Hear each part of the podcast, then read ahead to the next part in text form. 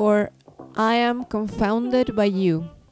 Then you are already of me, and I am nowhere without you. I cannot muster the we except by finding the way in which I am tied to you.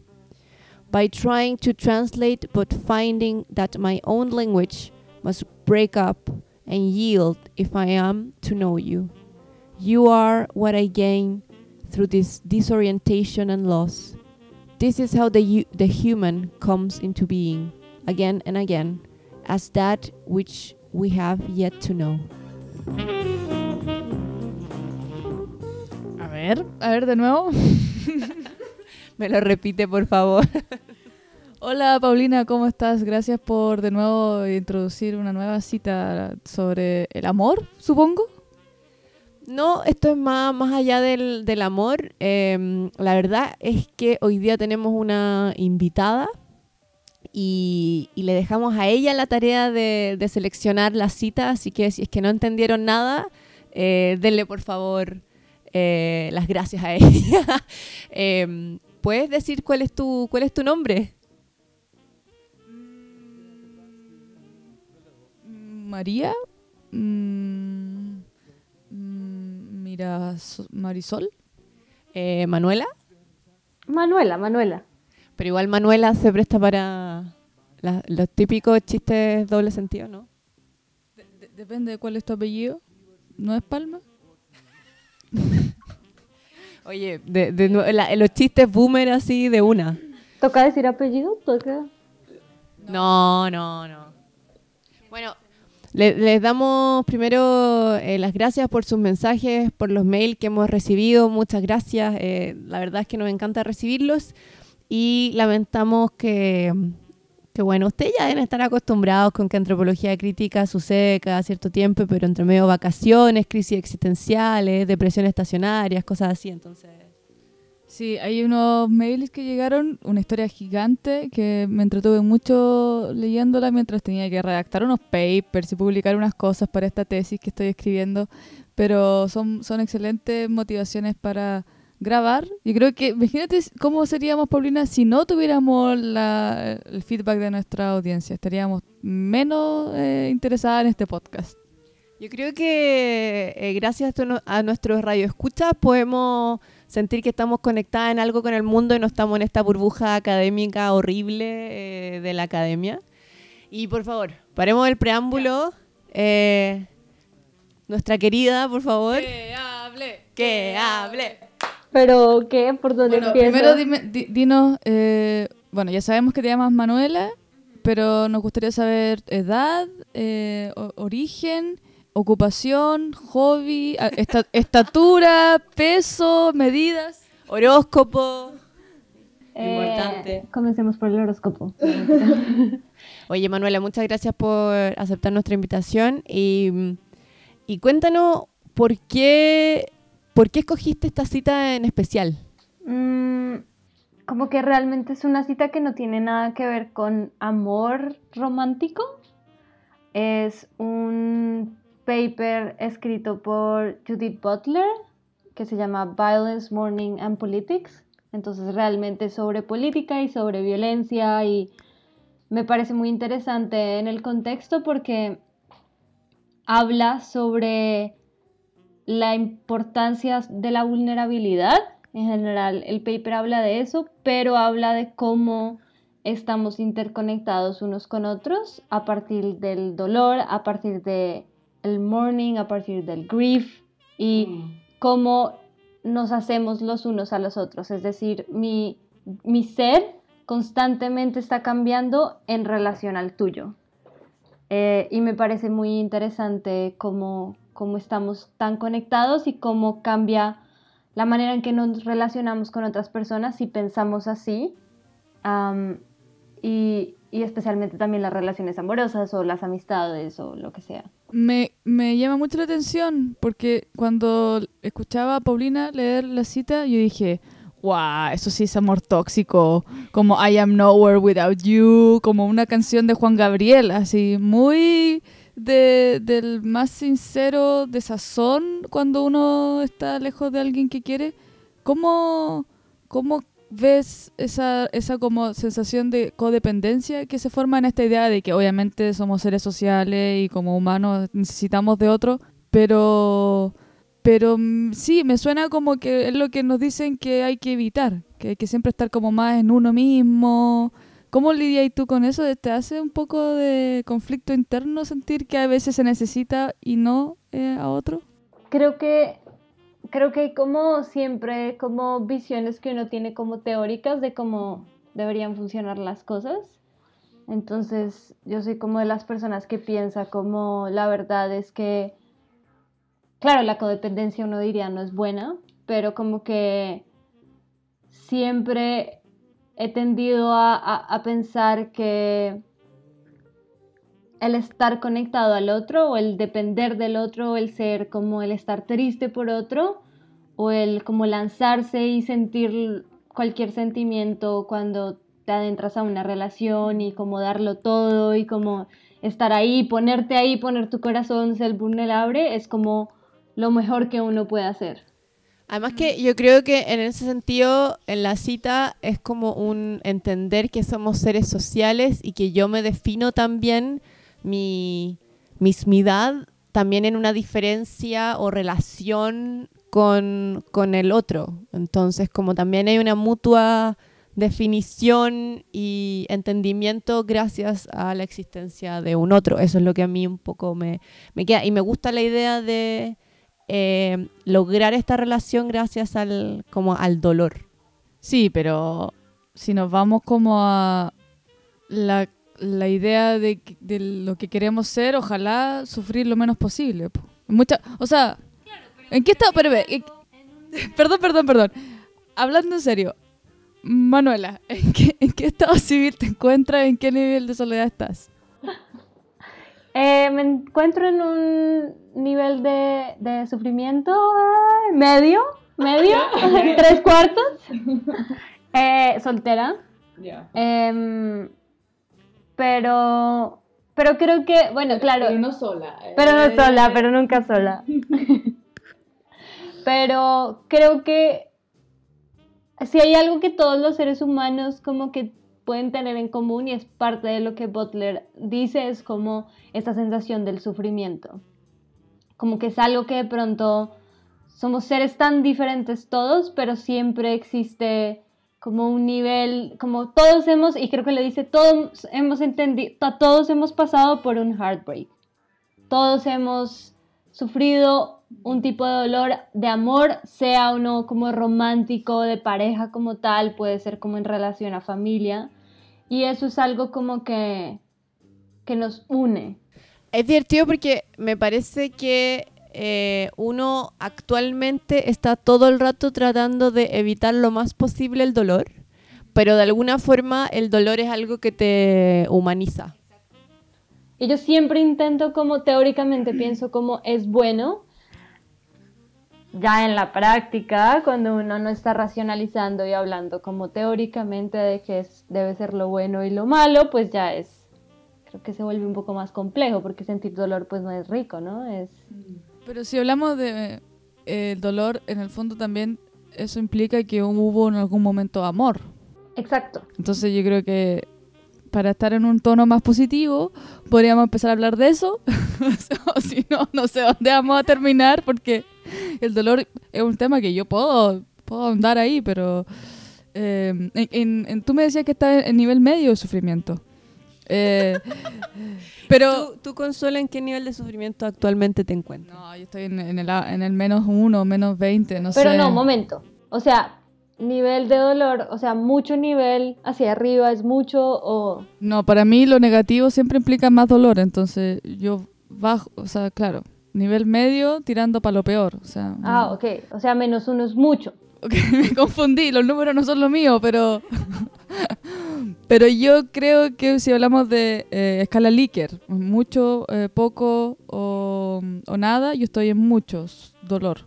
Obviamente un dolor de una persona de 30 años que ya ha pasado por... No, no estoy en mi cama en disposición fetal, pero hay, hay, un, hay un desamor que, yo creo que ya todos suponen de dónde viene, una relación fallida y bla, bla, bla, bla. Eh, ¿Y tú, Paulina, cómo estás en tu nivel de eh, super amor? Yo estoy, yo estoy bien en mi nivel de, de super amor. Em, pero, no, bien, bien, todo bien. Pero también es siempre, yo creo que es el, el sentir mucho amor es, es divertido porque está siempre también la, la sensación de que si esto termina, el nivel de sufrimiento va a ser horrible. O sea, es como que algo que a veces está en mi cabeza. Como... Pero lo puedes mirar como el vaso lleno, medio lleno o medio vacío. Para mí es como en el momento en el que sufres el dolor, si te duele tanto es porque fue tan bueno. Sí, o sea, suena bonito igual, pero claro, en mi caso fue un fue meses y meses de combatir el, la, mis ganas escorpionas de lanzarme al vacío y al todo, porque yo era como, no, tranquilidad, porque si no después nos va a doler y todos sabemos cómo como yo soy y mis rituales de la tristeza y todo, todo. Entonces como que me costó, digamos, me costó soltar. Em, sí, es, es interesante eso porque tú, o sea, ¿cuánto? O sea, porque en el fondo tú estás buscando algo, de lo que sea que aparezca en, la vida y, hoy en día quizás por las aplicaciones. ¿Tú sientes que a veces, o sea, tú sientes, me imagino, después de tu último quiebre de, de relación que tuviste, que te tomó tiempo volver a entrar en una dinámica de búsqueda? O, o no, no, porque lo que me pasó a mí fue como que yo no, no me di cuenta que estaba lista hasta que me di cuenta que no estaba lista y después dije, ah, ya estoy lista, ¿cachai? ¿No? Como que me costó. ¿Cómo, cómo veis tú eso? ¿Cómo, ¿Cómo le dais espacio al dolor y cómo sabes que ya no, no hay que, que sufrir más y, y estáis en otra eh, como postura ante una nueva persona? Yo siento que yo hago algo que no sé si sea en el fondo saludable, pero yo siento que no me doy cuenta o, o no, no, como que vuelvo y me lanzo. Yo soy una persona que aunque esté sufriendo dolor, como que no, no- Tenemos, estamos al frente de una kamikaze. ¿sí? Como que no, no pensaría como tú estabas diciendo de eh, voy midiendo qué tanto y qué... No, es como me fui de una y como se acaba algo triste que con esta persona que terminé hace un par de meses y a, la- a los ocho días estaba en una cita. No, no siento como que, claro, ya no es que ya estuviera metida en otra relación y nunca he sido de, de estar como en relaciones largas seguidas. He estado mucho tiempo soltera, entonces creo que tengo mucha práctica para estar soltera. Entonces es como, claro, me duele, pero como que sigo abierta, no siento como, oh, el amor se acabó porque no encontré la persona que era en este momento. Lo cual no sé si es del todo bueno, como Pero ¿qué, qué, qué crees que qué pasó en tu, digamos, relación anterior o en este algo anterior que tuviste? qué pasó como... Porque ah, Consuelo, tenemos tiempo, Consuelo hablaba de una, de una ruptura, es como para entender mejor, ¿lo conociste por aplicaciones? ¿Cómo fue eso? Lo conocí por aplicaciones eh, y salimos un par de meses. Eh, yo tuve un accidente y él continuó viéndome, aunque yo en ese momento como que me rompí el brazo, me sentía como muy mal físicamente, como que no tenía la capacidad de verme como arreglarme o verme lo que más quisiera, como estar presentable física y emocionalmente para otra persona y creo que eso ayudó como un poco a, a dejar que las cosas fluyeran y como que dejar mis defectos ahí. O sea, como que para ti era como un, o sea, nos vemos, buena onda, si él quiere venir, que venga, pero sin poner ningún tipo de presión al- a, las juntas que tenían. Claro, yo tenía como tanto como drama personal, profesional, que no tenía un espacio como para preocuparme tanto por eso y las cosas fluyeron. Eh, me mejoré del brazo, como que todo fluyó y yo sentía que las cosas estaban bien y decidí hablar con esta persona para ver en qué situación estábamos. Esto fue Para saber más información sobre Defining the Relationship, vaya dos capítulos atrás de este podcast. Y a partir de eso fueron una serie de conversaciones, de preguntas no respuestas y de confusión, ¿En qué sentido? En sentido de, de que él estaba confuso, no sabía qué quería, había terminado hace más de un año una relación de ocho años, entonces no estaba seguro que Ocho años. ocho años qué tipo de compromiso él iba a querer, entonces fueron una, dos, tres, cuatro conversaciones en las que yo le preguntaba, pero yo no le estaba pidiendo ser mi novio, una relación muy seria, pero él no estaba seguro bien que quería y hasta el final ya yo dije como esta persona está muy confundida, no sé si de verdad incluso quiere verme o esforzarse por verme, entonces es mejor dejarlo así. Y ahí así se acabó. ¿Pero qué crees tú que era lo que más te...? Porque como tú dices, fueron una serie de tres, cuatro veces que se juntaron en un lapso de que un mes, un mes y tanto. ¿Qué crees tú que era lo que más te molestaba de, o, lo que más te causaba inquietud de, ese proceso? Creo que era a su como incapacidad de, de expresar bien el que quería como que su nivel de confusión iba de que un día él me decía como quiero, sí, quiero verte, quiero que sigamos saliendo, quiero, esto no es algo casual, quiero algo serio, a después decirme, no estoy seguro si quiero como que sigamos viéndonos ni siquiera. Entonces iba como de, no quiero una relación seria, de pronto sí, de pronto no quiero absolutamente nada, a incluso alguna vez como, de pronto sería mejor una amistad entonces es como, esto te muestra lo confuso que está la persona y, y creo que ahí como que sentí que lo que él estaba esperando era que yo le dijera, hey, esto no funciona, mm. porque él no estaba dispuesto a decir, hey, ah, no quiero, no puedo darte nada. Mm. Sí, como que no, ni para adelante ni para atrás. Y aparentemente fue mi pololo el que le dijo, le dio las palabras de iluminación a Manuela. Es que hay que, hay que ser claros que eh, eh, es una persona holandesa la que está en, cuestión. Y ahí cuesta un poco más eh, leer qué, qué hay detrás. Yo creo que si te hubiese pasado con un colombiano, eh, no habrías tenido ni siquiera tres de las conversaciones que tuviste, sino que la primera ya habría quedado quizás más claro, no solamente por lo que dice, sino que uno tiene quizás más, más, ideas preconcebidas de cómo es alguien de su misma cultura, entonces no, no le da tantas oportunidades. Sí, es verdad, pero yo creo que lo que más me pasó es que en el momento en que tu novio, Pololo, novio, eh, lo dijo, uh, me recordó de la misma situación en la que yo estuve con mi ex por mucho tiempo. Y en ese momento... Que entre paréntesis también fue una relación a distancia. Y con una persona alemana. Entonces, en ese momento como que yo capté como, ok, sé que esta persona está confusa y sé que por más de que yo quiera, su confusión no se va a acabar en dos meses. Entonces yo voy a seguir acá tratando de resolver esto y pueden pasar uno o dos años, como pasó con esta otra persona, y al final vamos a terminar en lo mismo. Entonces... ¿Te sentiste distinta? O sea, dado que dices que de pronto te percataste que estabas en una situación más o menos similar a, a algo del pasado, ¿sentiste que tú eras distinta en ese momento? Más, más que distinta, creo como que uno por lo menos trata de no cometer los mismos errores dos veces, ¿no? Como que si uno lo cometió una vez, bueno, pero si ya uno otra vez vuelve y hace lo mismo, es como, no sé, es más duro y da más vergüenza como, ok, la misma cosa. Y, es más fácil notarlo ahora. Pero eso está muy bien, porque usualmente uno es como que se enseguece y tiene ciertos patrones y los repite una y otra vez y se pregunta, pero ¿por qué me sigue pasando lo mismo? Porque es un patrón. si no, no lo sería.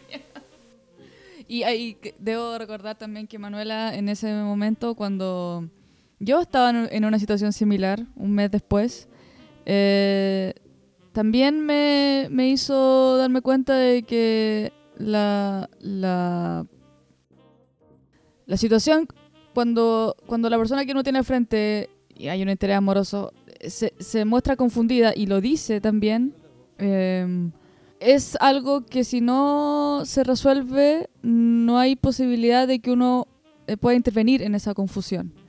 Entonces, en, ese caso, yo, me, me acuerdo ese día cuando conversamos de eso, estábamos, eh, yo estaba a la espera de que alguien se decidiera, por así decirlo, respecto a la claridad.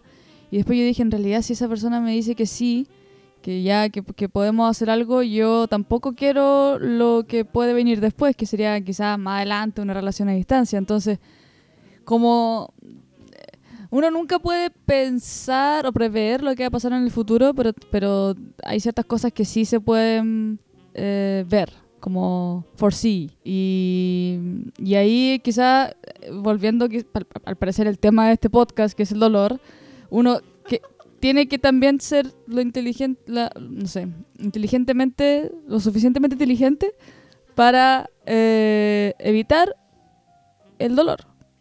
Sabiendo que va a O sea, evitar el dolor cuando se puede, porque obviamente si uno estuviera siempre evitando el dolor, jamás Paulina habría entrado a esta relación donde estuvo ah, tratando de evadir el dolor y ya, ya cagó, ya, ya está adentro. Es que el dolor es una cosa compleja, mon, porque uno es como que por un lado, si es que uno está buscando el sufrimiento y no y uno no reconoce ciertas, a ver, por algo eh, Manuela es más joven que nosotras dos, Consuelo, pero uno igual a los 30, pasados los 30, yo en un mes más cumplo 34, eh, uno igual ya tiene ciertas, un cierto bagaje de, eh, de lo que es el dolor, de lo que, de lo que son ciertas cosas que uno ya no se banca.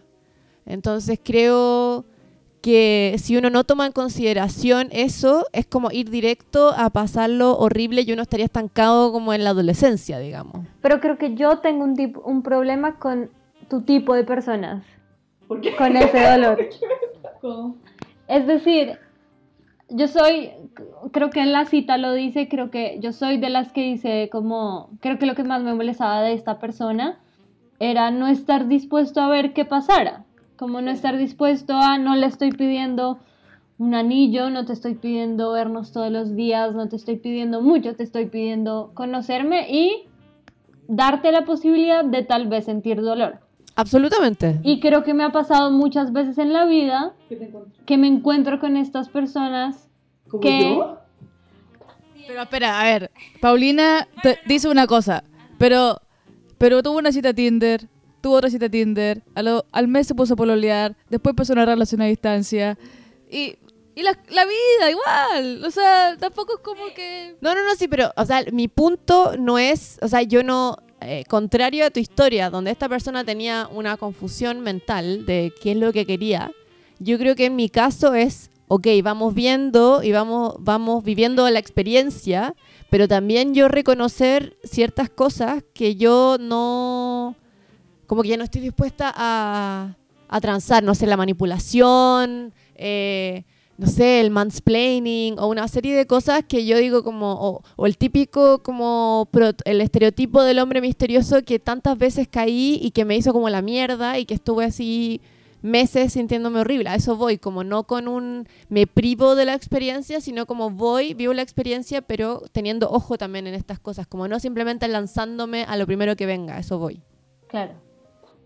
Bravo. Esa, ese lanzándome lo que venga suena como a mí. Pero bueno. Sí, pero es que yo envidio la capacidad de Paulina de, de- de tener en, en un balance eh, la emoción y la razón. Yo, bajo, lo he dicho en innumerables ocasiones, toda, toda mi carta astral dice agua, fuego eh, y aire y no hay nada de tierra. Entonces mi capacidad de razonar se ve en una hora cada, eh, no sé, una semana. Entonces en esa hora yo trato de poner un poco de los pies sobre la tierra. Además me encanta porque Consuelo en su relación, en esta que acaba de terminar y que está con un sufrimiento, todavía no tenemos claro si es menos dos o más dos. Ahí Porque su, ni habla, solo sobrevive. su profesora de matemática está absolutamente decepcionada. eh, su, educa- su educación, señora Juanita, lo lamentamos, pero justamente yo creo que vemos el vaivén eh, que tuvo Consuelo en el primero terminar, después decir, ay, yo puedo vivir a la hora, después decir, no, en verdad no puedo, y terminar de nuevo. Y después es como que también vamos viendo su in- intención de ir a una hiperracionalidad, ir a una superemocionalidad y en, al final terminar como en el punto medio. Sí, sí, porque evi- evidentemente eh, soy una adolescente cuando se trata de relaciones homosexuales. Yo creo que tal como en, un año, un año y medio que llevo saliendo con mujeres, eh, he sufrido lo que sufrí durante seis años enamorada de mi mejor amigo, Juan Pablo Seguiel. Un saludo. Em, pero, pero yo creo que es la única forma de también eh, saber dónde, dónde uno puede quedarse y dónde uno puede... Eh, tiene que salir y bueno, pero uno siempre va, va am, como acumulando cicatrices, por así decirlo, más que aprendizaje, porque el aprendizaje es como algo que no hay vuelta atrás. Y yo creo que probablemente me vaya a pasar algo parecido pronto y, y no estoy como tratando de evitarlo, pero obviamente son experiencias que son desagradables. El, el desamor no es algo que, que uno quiera, sí, no, no lo se lo a nadie. Es que yo creo además que hay una herencia de todos aquellos hijes eh, de en los noventas que todos sus padres se divorciaron, me incluyo. Bueno, en ese, en ese tiempo en Chile no existía el divorcio, así que hubo ahí una separación media extraña. Pero yo creo que todos aquellos que crecimos con el divorcio y con la idea del fracaso, creo que tenemos el fracaso como una realidad demasiado palpable.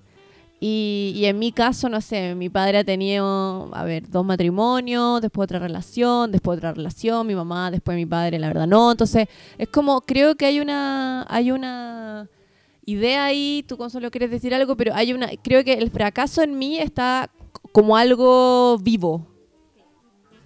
Yo no creo que exista fracaso en el amor. ¿En serio? No. Hay relaciones que se acaban.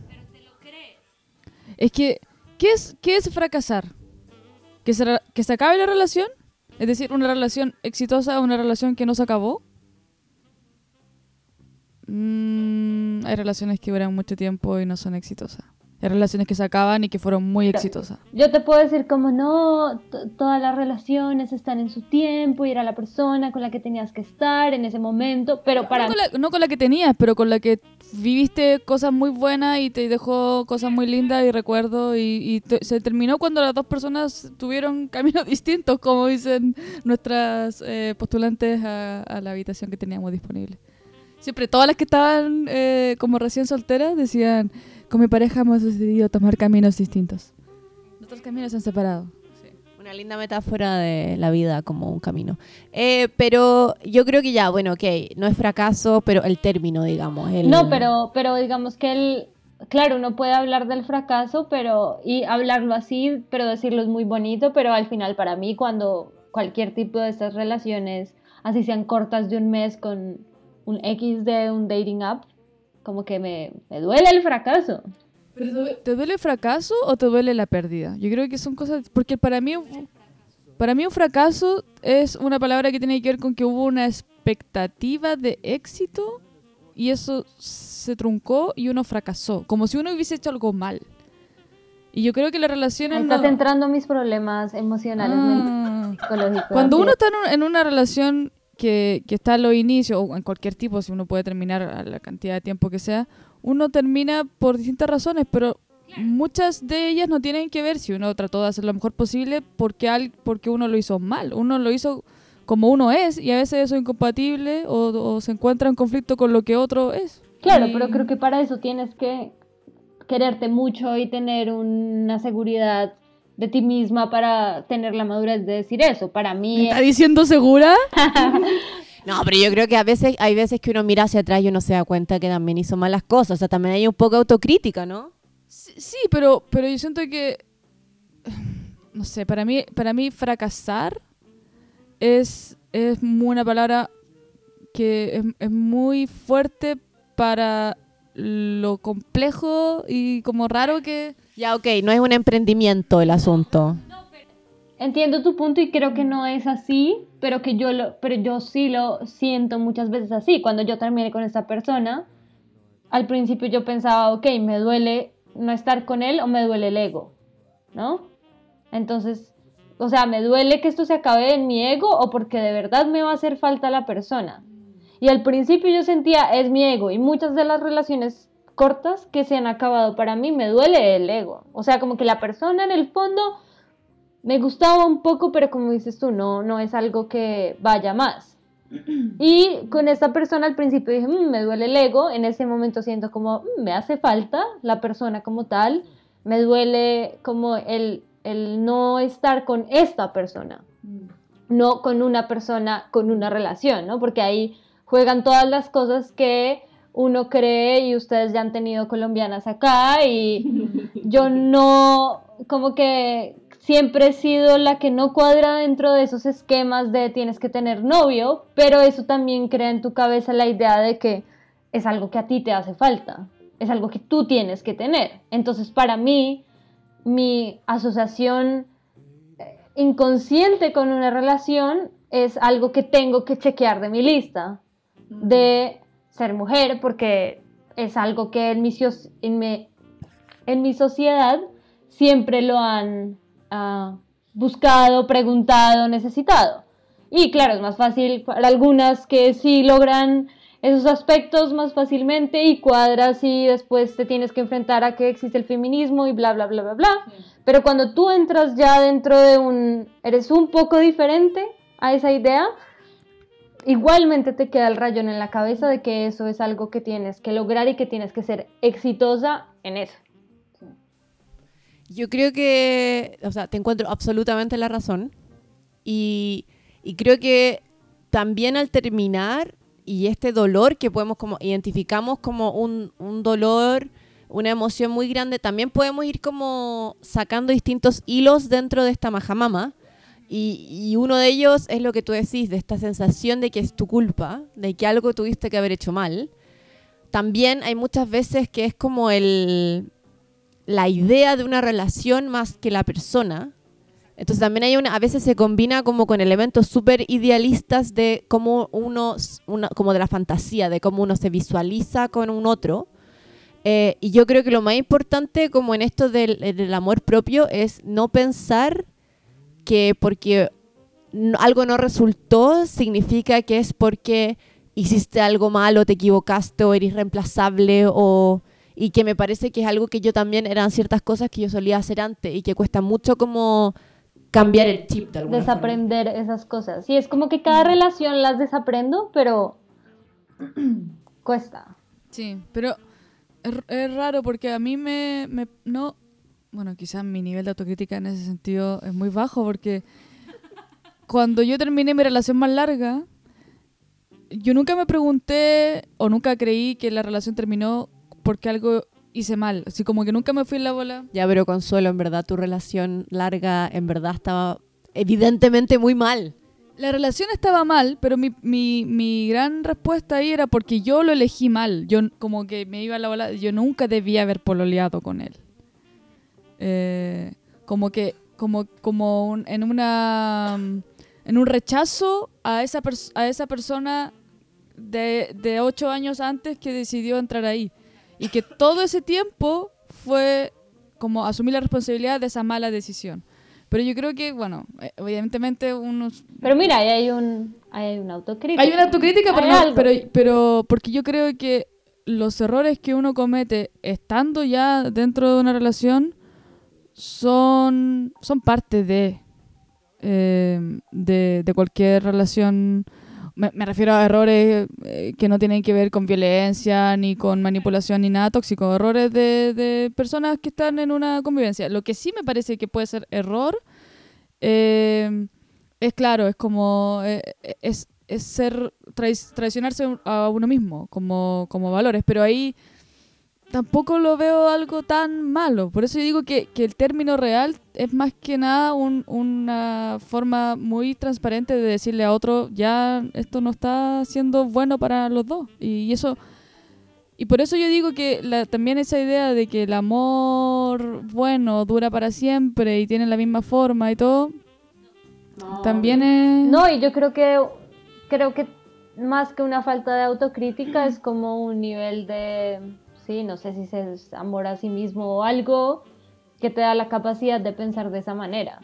O sea, creo que es algo bueno, pero creo que es algo que no todos pensamos todavía o poco a poco podemos pensar. Claro, como por eso te digo, teóricamente sé que el amor no es un fracaso, un éxito, no dura para siempre, que la idea de las cosas es también sentir el dolor, que en eso está de verdad pero ya en la práctica mía siempre ha sido como una constante lucha entre mi ser racional que busca un éxito y mi ser emocional que igual piensa más o, o está más de tu lado. Como que es... Pero yo creo que lo interesante igual es eh, lo que decías de, de la, la presión social. Como que quizás uno trata de no eh, autoevaluarse desde esos estándares como estar en una relación o lo lograste versus estás soltera o pobrecita. Em, pero evidentemente influye y uno siempre tiene como esa voz, sobre todo las mujeres latinoamericanas, que Colombia quizás más, pero yo creo que en, en todo, o quizás en todo el mundo, no sé. Em, está esa noción de, y creo que una vez, no sé, hicimos acá el ranking o, o dónde fue, que que es socialmente más aceptado, una mujer separada, viuda, soltera o casada. ¿Qué, qué te- qué te da mejor estatus? no sé, en, en, el caso, no, no sé si esto lo quiero hacer como una pregunta, pero ya te veo con cara de que estás pensando una respuesta. Yo, yo siempre... ¿Viuda? Sí, sí, la gente decía eh, cuando yo... No, no fue con usted entonces que yo... soltera y después divorciada. Divorciada es peor que soltera. Yo encuentro que soltera es peor que divorciada. Por supuesto, estas no son opiniones de consuelo, estas son tan solo, estamos viendo en cómo el patriarcado vive en la sociedad, eso es todo. Como, ¿Cómo se miraría mal o no a una mujer en Colombia dependiendo de tu estatus? Yo creo que el divorcio es algo... Ahí entra otra cosa, el divorcio es todavía peor porque es como si te hubieran rechazado. Y- o como si tú hubieras fallado, habías logrado el estatus de estar casada y fallaste en eso y ahora estás divorciada. Pero la soltera ni siquiera pudo llegar a eso, o sea, es peor. Pero como que queda la duda de, ¿será que le gustan las mujeres? ¿Será que lo decidió? ¿Será que Al menos lo está pasando bien. sí? O por lo menos, no sé, la- la soltería te da eh, una libertad, no sé, pero como que yo creería que a nivel como social, que se ve peor para los colombianos en general, sería eso, pero pues aparecerán colombianos acá que me pueden corregir o decir que no. Exacto. Por supuesto, si no están, si encontraron demasiado polémico lo que Manuela y Consuelo dijeron, por favor, háganos saber. Eh, y yo- y algo que me, que me quedó un poco dando vuelta de lo que mm, decían sobre un poco como esta, esta necesidad de amor propio también, como para entablar una relación. Yo creo que en mi caso, a ver, a mí cuando chica me hicieron bullying mucho rato, así por ser gorda, etcétera, etcétera. Y algo que Consuelo no lograba entender era que yo al principio le decía, no entiendo por qué este hombre quiere salir conmigo, como por qué quiere algo... Soy igual que tú, sí. Claro, porque yo tenía esta idea de yo como, bueno, onda, no sé, caderas anchas, que soy media, no sé, no soy como el estereotipo de la mina fit y no sé qué, y justo mi pololo, eh, bueno, mi pareja, eh, hace como, es muy fit y muy no sé qué, y yo como que le decía a Consuelo, no entiendo, no entiendo, entonces como lograr superar las propias barreras que uno se autoimpone ante eso es muy heavy porque uno se tiene que empezar como autoexaminar de como ¿qué, qué mierda la cantidad de traumas que llevo en la espalda que recién ahora como que se, se te activan, digamos. Claro, o sea, yo les he contado en la casa como que fui a dos citas eh, con un hombre holandés, un hombre holandés. Y llegó, al- llegó a la casa diciendo, tú necesitas con un hombre, con un hombre. Y, la- y las tres mujeres con las que vivo estaban como en este ánimo de a- al, al lado de la hoguera haciendo una danza, como un hombre, al fin un hombre. Y yo como, ¿qué clase de heteropatriarcado normativo está viviendo? Pero no era tanto como que fuera un macho, sino que no se sentía como que fuera un niño. Como que siento que he salido antes como mucho más con, con hombres que están un poco más pequeños de pronto. Y eso, como dices tú, él es, una, es, un, es un hombre. Ahora cada vez que diga hombre suena como un hombre. Como un hombre que sabe hacer fuego y que está con- sabe hacer cosas con las manos. No, pero es un hombre de dos metros de altura y yo mido 1,60. Entonces, y es un, un hombre, es un hombre muy atractivo. Y ahí mismo, lo primero que yo pienso, yo normalmente voy a estas citas y siempre vuelvo de las citas como, no, no me gustó, hablaba mucho, no, ser interesante, como que, no sé, en, estas citas yo me siento mucho más segura. Claro, el nivel de atractividad de esta persona que me, me, hace pensar, no, es muy atractivo para mí, no va a estar interesado. Me hace automáticamente un poco más insegura, incómoda, hablo más. Eh, pienso, no le voy a gustar, no me va a hablar nunca después de esta cita, o sea, no soy el tipo de persona con la que él sale y él nos seguimos viendo, pero mi mente está pensando, no, o sea, esto no tiene sentido, como que mi imagen de mí misma me juega y como me veo ver tan fea al lado de él, como que... Que muy heavy porque es como que uno empieza a utilizar todos estos modelos de cuerpo que hay. Y por eso yo encuentro que es tan positivo como toda la gente que, todas las, las, niñas y adolescentes que están creciendo como todo el tema de body positivity y todo este, todo este rollo. Porque una que como que todo, que creció con estas modelos así mega flacas y que uno trataba así como de encajar en ese molde y no podía. Mi, mi nivel de autosabotaje llegó a tal nivel que en un momento yo le dije a él como, ¿por qué no te, por qué no te vas y te buscas a una chica onda rubia que haga fit y que sea una... ¿Por qué? ¿Cachai? Y se ríe y me dice, bueno, uno no elige a quien le gusta, a quien uno le gusta. Y da lo mismo el físico, y da lo mismo el, no sé, su nacionalidad, da lo mismo, como que a uno le gusta a quien le gusta. Y yo dije, bueno, ya, me cagó, o sea, como que, oye, ¿qué le voy a decir, cachai? Me cagó.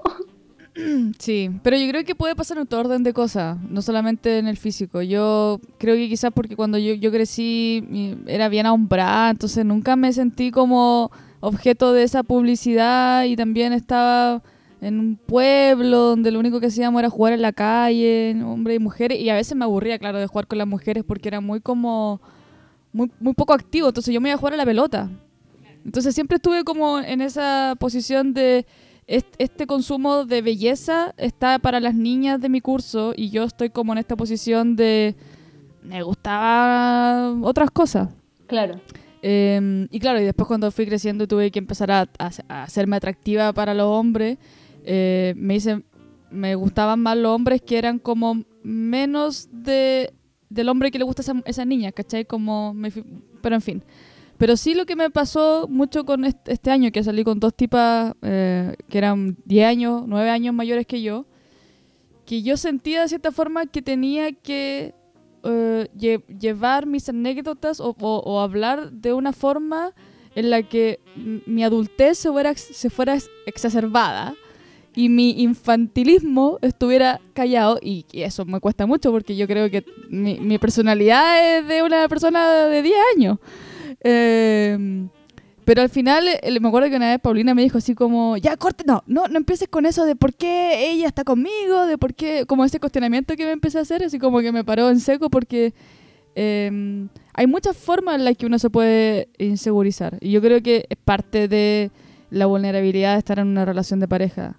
Creo que si alguien está en una relación de pareja y no siente que hay algo en uno que, que puede ser poco atractivo o algo que sí es atractivo, eh, quiere decir que esa persona no está haciendo, no se está exponiendo y por lo tanto no está sintiendo tanto. Entonces es necesario y a la vez también hay que...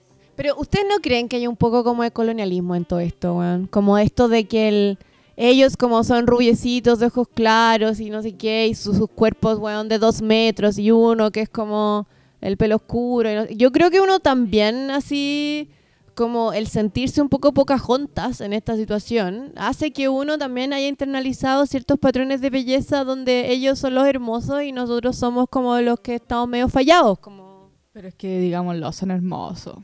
O sea, esos ojos azules, ese, pelito rubio, finito. Exactamente. Exactamente mi punto, Consuelo. Exactamente mi punto. Me estás dando la razón absolutamente. Pero y uno crece con esa idea, entonces para uno esa es la belleza y pues como uno se ve a uno no cuadra. Y, evidentemente si, si hemos salido con holandeses que han estado interesados en nosotras, ha sido también por la diferencia, o sea, no, no, no creo que, que sea algo que corra para los dos lados. Evidentemente hay algo dentro de esa personalidad eh, hegemónica que busca también la diferencia de no estar con otro hegemónico. Ya, pero yo encuentro que hay una diferencia, porque también he conocido muchos holandeses que tienen como el tipo que es como las latinas. Y me parece que tener, claro, y que es como vernos como algo exótico. Las curvas. Alguien me dijo el otro día como yo me estaba quejando de, ay no, yo me siento fea y me, algo me decían, o gorda, y me decían como, ay, your Latin curves. Y como que no me sentía mejor al respecto, como que no, no me hacía sentir bien. Es como... Sí, o sea, si- bien entiendo lo que está planteando Consuelo de como esta diferencia y de alguien también que está abierto a estar con una persona que se ve distinto y que habla otro idioma y todo ese tema, me parece que ese interés tampoco tiene que pasarse para el otro lado, que es como esto de vernos, ver, ver a la otra persona como algo exótico, porque ahí se logra justamente lo contrario de lo que la cita de la maravillosa Judith Butler decía.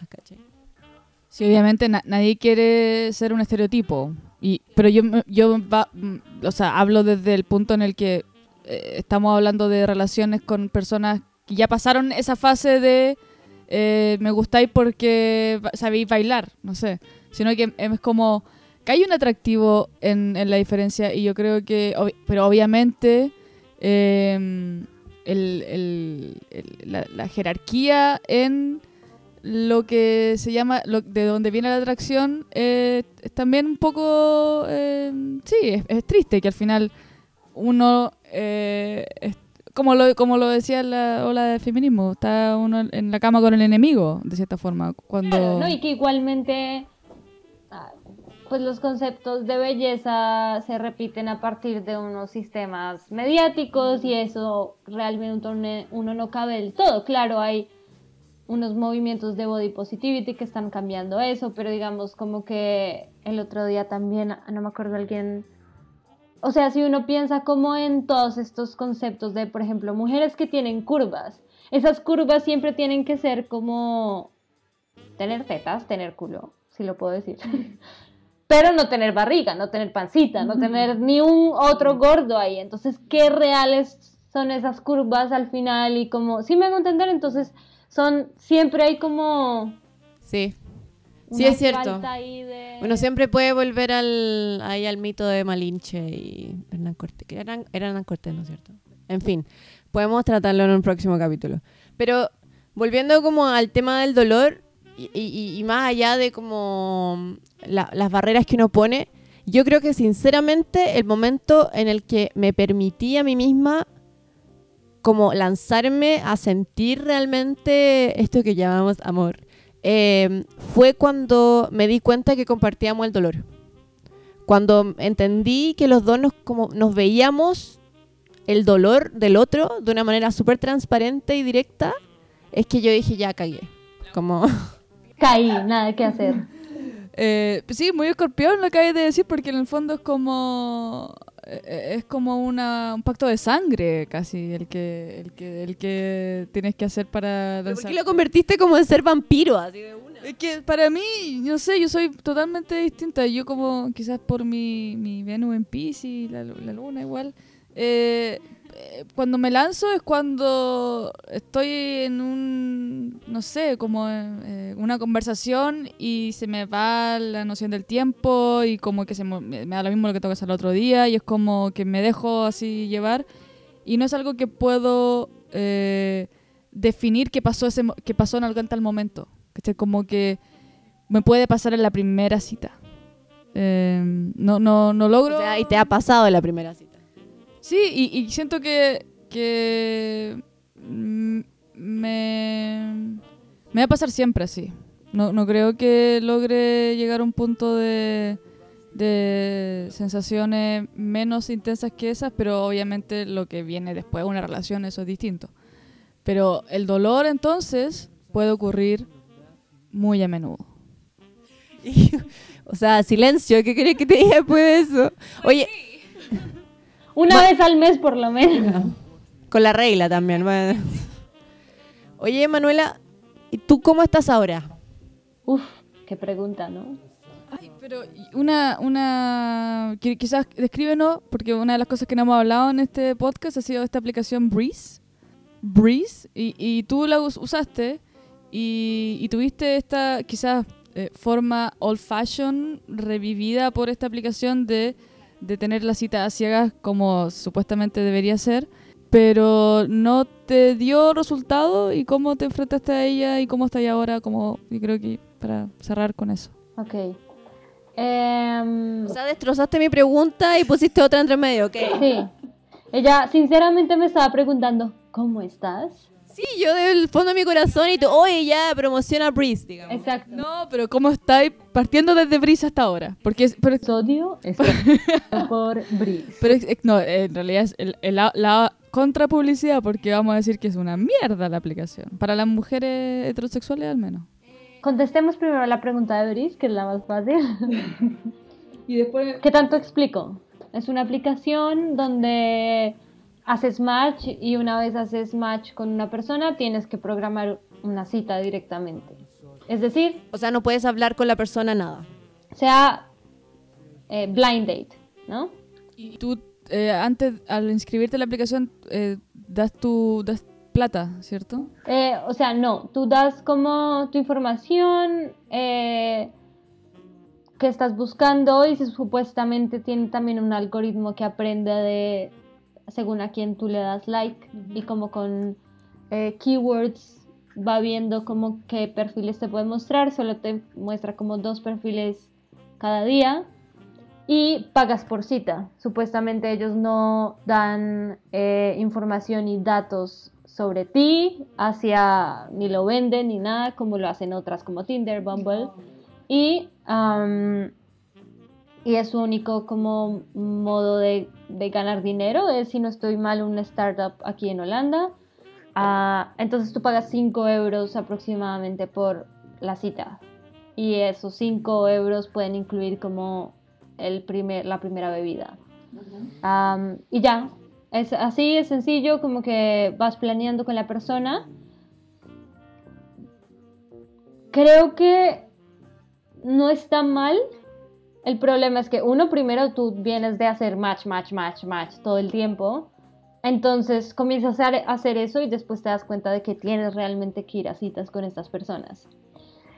Y segundo, creo que siempre en este mundo de las aplicaciones existen una serie de personas un poco raras, hombres creepy, locos, tal vez psicópatas. Y creo que el no poder hablar con esa persona no te deja eliminar esa serie de personas Como que... tener un filtro. Exacto. Entonces creo que, claro, si fuera como una cantidad de amigos recomendados por amigos dentro de esta app y de ahí hago match, de pronto funcionaría porque por lo menos sé que hay una menor posibilidad de que sea una persona extraña. Y mi cita no fue una cita, no fue extraña, pero creo que si hubiéramos hablado no hubiera quedado con él y gasté 5 euros en una cita con él. Y además hu- hu- hubo hombres que te escribieron por LinkedIn también. Ah, sí, hombres que se saltaron de la app, me encontraron en LinkedIn y me escribieron y eso me parece un poco como le quitas todo el sentido a esto y no. Y ni siquiera había dado match, o sea, Claro. entonces no. Y volviendo a mi pregunta, Consuelo, ¿cómo estás tú? Hoy día. Estoy bien, estoy bien. Listo. Muy bien, me alegro. ¿Alguna reflexión ah, final para ir cerrando ya? No se enamoren, chiquillos, no, no, no, eviten sí, el dolor. enamórense. Mucho dolor. Me encanta que di un consejo como si estuviera hablando Consuelo, como... Exacto, no sufran. No se puede, si no se sufre, no se siente. ¿Algo que decir, Consuelo? ¿no? Puedo entender estrechez de mente, soportar la falta de experiencia, pero no voy a aguantar estrechez de corazón. de corazón. Tal cual. Así que basta de personas que no están dispuestas al compromiso, que no quieren tener expectativas, que tan- tienen miedo a- a- al amor. ¿Qué, qué- qué es esa cobardía de no querer vivir? Exacto. Bueno, Y con los prisioneros, vayan a escucharlo, Spotify, eh, que estén muy bien. Muchas gracias, Manuela, por venir y por abrir tu corazón hacia nosotras. Besitos, que estén bien. Chao, chao. chao, chao, chao.